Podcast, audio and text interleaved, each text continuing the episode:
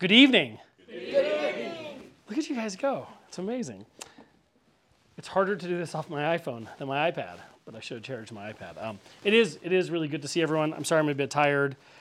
Tonight will not be particularly long, not just because there was barbecuing going on all day, but um, because we're going to just shift gears a little bit. We've been studying the Westminster Confession of Faith up until this point, but because tomorrow is Palm Sunday and we're about to enter into Holy Week, I just wanted to take just a really short shift of gears to talk about what we're about to embark on when we show up to church tomorrow. So, the first, and I don't think I ever give announcements at the outpost, but there is an announcement. There is no outpost next week. I'll put in the email we we have things going on from Monday, Thursday, and Good Friday, and then our, our encouragement to everyone here is that the night before Resurrection Sunday, before Easter, that you can take that with family and be together and um, preparing your hearts for the day, the Easter day that will be ahead. So that's kind of what we're going to talk about today. Is this week that's coming up? Um, tomorrow's Palm Sunday, and it begins the week that we call Holy Week. And that is the week between Palm Sunday and the Saturday, so a week from today before Easter. And I think that you guys know that I like to tie God, you know, to literally everything. And one of the things that I've been thinking about a lot this week as I was kind of thinking about Saturday night and walking into Holy Week was time. And we've talked about time a lot here before, but time is really, really important. And do you know what the very first thing that God created was? Haha! It's, it's almost like a, it's like a softball. It's like underhand softball. But it was time. So if you were to read the Hebrew, if you read the Hebrew of Genesis 1 1, it would say Bereshit, which in the beginning of, and it translates in the ESV as in the beginning, but in the beginning of, God created the heavens and the earth. God exists outside of space and time. And so the creation of something within that implies time implies a starting point. In the beginning, there was a beginning of something, there was a starting point. And, and there was no time before Bereshit, before the beginning. God existed in that space that was outside of space and time. But God is the creator of everything. Zach and I were talking in the car a few days ago when he was here for spring break about this. He's got some, you know, atheist, air quotes, friends that he works with, and talking about like how does some how is something created from nothing? Well, something isn't created from nothing. Somebody had to create. There had to have been a creator, a starting point. And so that's what Bereshit is, the beginning, God creating time, time existing. And so I, I bring this up because we as a church, which is in, in some Protestant circles a little bit um, abnormal, which is unfortunate, but we follow an annual church calendar because there are rhythms and life cycles and seasons that take place in the life of a Christian every single year. And we know this outside. We're, thank God, about, I mean, it's already past the first day of spring, but it's almost spring. Like you can actually feel it. A couple of us are in shorts. Thank God, we've been waiting for this for so very long. But we know that there are seasons within natural revelation within God's creation of the world, but, but there are seasons within our worship and our life cycle as Christians and well, as well. And this is one such season right now uh, as we go into this Holy Week. And I think that I bring this up you know, many times because I think that rhythms are really important. Rhythms are important to how we discipline ourselves to the things that we have to do, but rhythms are really important for a group of people, for a culture of people, for a body of people. And so, um, just like the physical seasons we see outside the, the church, we, we, see seasons and, and rhythms that exist within the church. And we should be paying attention to those because our calendar is really important. it, it is supposed to generate an emotional response within the season that we are because uh, ultimately it's to draw us closer to God. So, obviously, the things like the church calendar and these seasons are not things for us to worship, but they are incredibly important parts of the life cycle of a believer. And so commemorating things and, and acknowledging things and thinking of those things is, is important. We, we do that with birthdays. Everybody here likes birthdays. Like we really, as a church, we like birthdays. Have you ever met a little kid who's not excited that their birthday is in like 11 and a half months from now? and then six months, and then five months, and then four months, and then three, and then two, and then one week. I mess with the kids sometimes. They're, now that the youngest is old enough to know that, you know, my sense of humor is not that great. Um, I'd be like, oh, your birthday's not next week. Yes, it is. Oh, no, no, no, it's not. We, we, we canceled that. What? You can't do that. Be, because those things are important to us. The, the, way we commemorate and remember things, whether it's a birthday or an anniversary or, or a holiday or a remembrance, uh, that is built into the cycle of, of who we are. Because time is an important marker. That's why we ask people how old you are. Right? That's an arbitrary thing in general. How, how old are you? Oh, I've, because I have this marker. I knew the day I was born and how many days it's been since I've been born. So we understand time now, but, but the Jews, the Jews in the first century, they also, and before, understood time, and Jews today as well. Most of the Jewish holidays and ceremonies are time bound, they're on a lunar cycle. And so for the Jews, time is very important. Watching when the new moon comes up is very important because holidays like Passover and Rosh Hashanah and Yom Kippur are going to be tied to those as well. But something that we know as well about time is we know that it's finite. We know that God is infinite, but we know that time here is finite. And then for those of you, uh, n- not you, of course, but the rest of us, as we continue to age, we notice that time seems to accelerate as we get older, especially when you have other markers for time. You, you have children. It's crazy. My eldest will be 18 this year, which is insane. I'm not old enough to have an 18 year old. I'm not old enough to have an adult. But you watch as the kids get older and then you get older and you don't feel like you're a lot older, but the kids become a marker to watch the passage of time, or maybe it's nieces or nephews or people that are in your life. I mean, even just the other night, I was looking at photos from five years ago and looking at how much you, especially, like the difference between you now and, and when you were T's age, it's, it's really crazy. So, here, here's a fun exercise that you can do with your non Christian friends and even some of your Christian ones. You should ask them what the most important, important date on the Christian calendar is. What do you, what do you think the response will be mostly? Christmas. Obviously, there's trees and parties and cookies and things. I can ask that almost anywhere, and that's the response we'll get. But, but that's actually not the most important holiday on the Christian calendar. It's not the most important time of the year that we celebrate. Now, don't get me wrong, we love, we like really love Christmas here. We're all about Christmas Wouldn't have Easter without it. but we wouldn't have Easter without it, which is also true. Without Chris, yeah, that's yeah, exactly. That's okay. It's been a long day.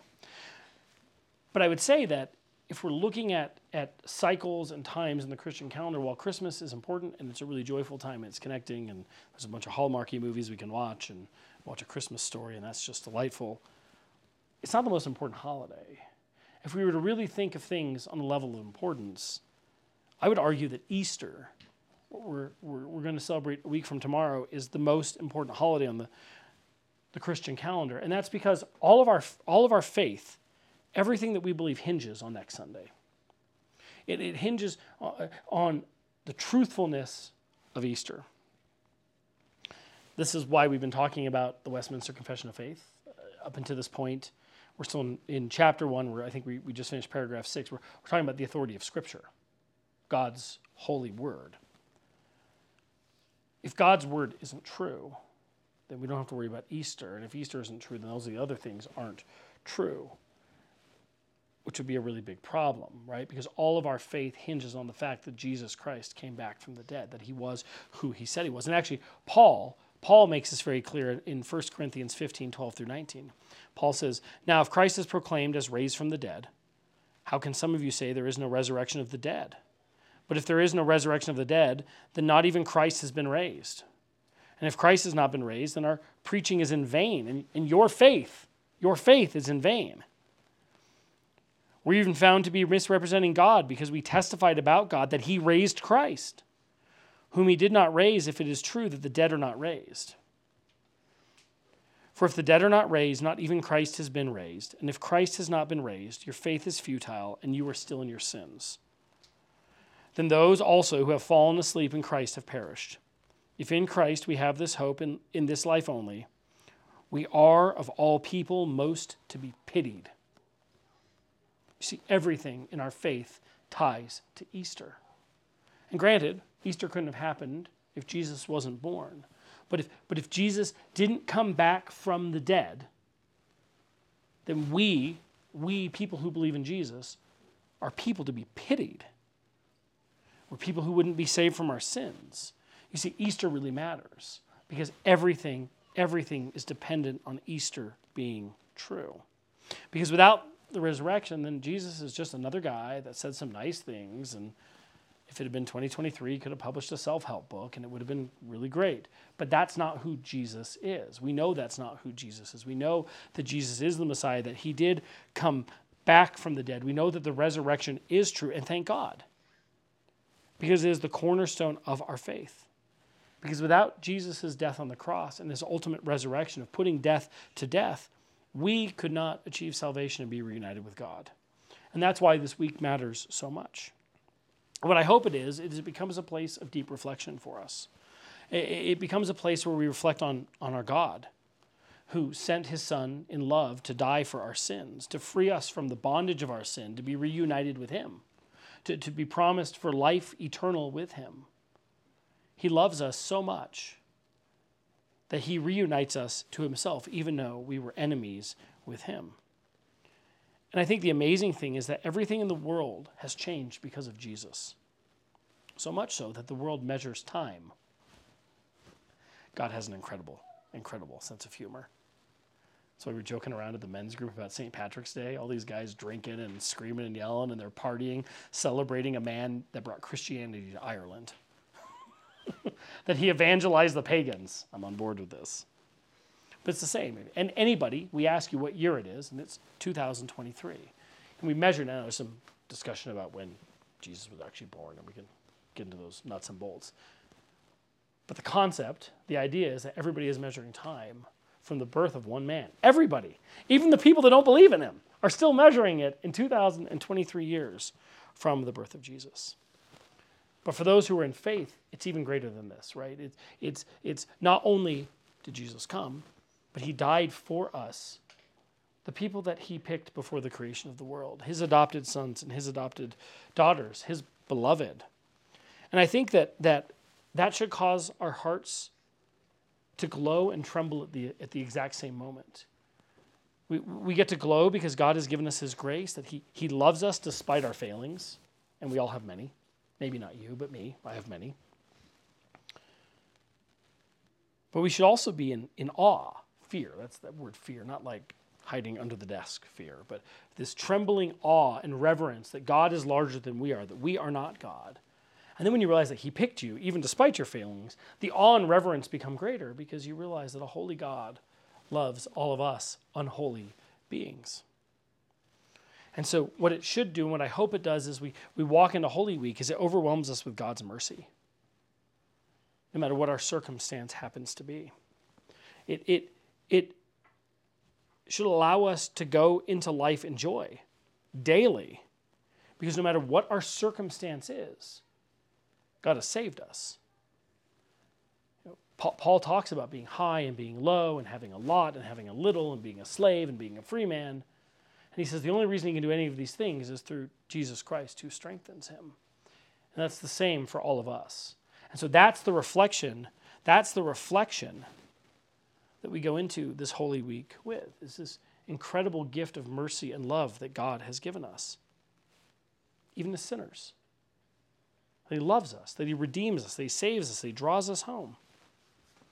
And we don't live out the life perfectly, and He doesn't even expect us to live out the life perfectly. Isn't that, isn't that incredible? Last year, I preached at Maundy Thursday at the church we were at last year, and the thing that stuck out to me the most at Maundy Thursday, and I'm not, I'm, I'm not going to uh, preach on the same thing this year, so I want to share with it, share it with you, is that Jesus knew who was going to betray him, and then he washed that man's feet. And these aren't like 2023 feet, which can still be really nasty. These are like first century sandal feet walking through dung and nastiness and like human sewage that's in the, the streets and, and horses. And this is gross. So much so that, that servants and slaves would have been the ones that would have washed people's feet. And Jesus washed Judas's feet.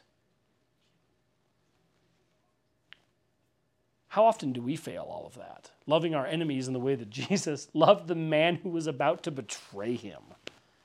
There's always plenty of room for us to grow. Today at the barbecue class, the guys were complaining about road rage. which was great because then I got to share Pastor Craig's tips.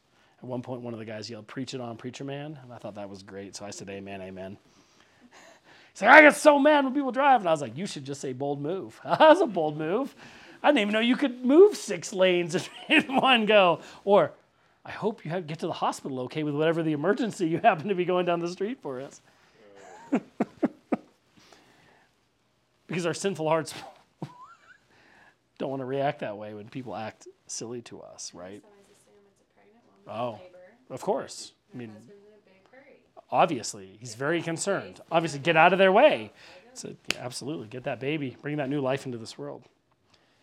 You see, God loves us even despite our shortcomings, even when we're in faith. And that's really, really in- incredible. But we need these reminders, and I hope that this week can be a reminder that we need to fix our eyes constantly upon Jesus. Hebrews 12, 2, looking to Jesus, fixing our eyes upon Jesus, the founder and perfecter of our faith, who for the joy that was set before him endured the cross, despising the shame, and is seated at the right hand of the throne of God. See, that's Jesus. That's our God. It's the perfecter of our faith, it's the one who draws us to himself. This is the one that tomorrow we get to proclaim Hosanna, Hosanna. Like, this is incredible. Save me now, save me now, please, literally. Thank God he has. But this is also the one that invites us to his table to eat with him every single week. He invites us to a meal. He, he invites us to sit and partake and join him in a meal. This is the man who dines with sinners and tax collectors and prostitutes He's the man who was betrayed. He was a man who was hung between two common criminals. He's the one that died a death on a cross so that we all could have new life. That's really, really incredible. Jesus comes and he puts death to death. See, that is our King Jesus. That is who we must constantly fix our eyes upon. And that's really and truly where my encouragement is. See, that Audi is always in a hurry. I think they are always headed to the hospital a couple times a day. lots, lots of emergencies driving down our street. But, but that is my encouragement for this week as we go into this week, as we fix our eyes upon Jesus, the perfecter of our faith, the one who picked us, the one who loves us, the one who knows our hearts and still loves us, even in the difficult stages of where our hearts can be. So I want you to make this this week holy. I want you to make it special. It's not sprinkling water on it, but it's about refixing your eyes upon Jesus, about allowing yourself to feel the passion, the story of the passion, feel the emotion. We're going to walk through as a church this week through Jesus' passion, starting tomorrow with the triumphant, uh, triumphant entry with, with Palm Sunday.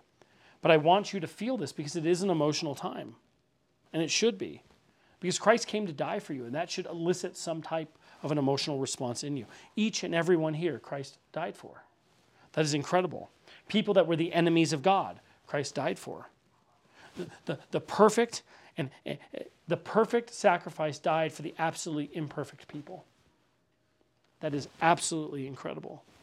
And he did that so he could save us, so he could bring us into new life, to give us unending life, and to change us so that we take that back out into our communities and into the world, and, and we live this life for all of Christ, for all of life, by the way we love our neighbors, and the way we love our enemies, and the way we strengthen each other, and the way we, we settle disputes, and the way that we say that was a bold move on I 25 and ultimately, we give God all the glory, no matter what our circumstance is, whether it's the path we thought it was going to be or, or, or the path we didn't think. Job. I remember an Orthodox synagogue once when I was Jewish. Somebody said, We bless God for the good times and we bless God for the bad times because they all come from God.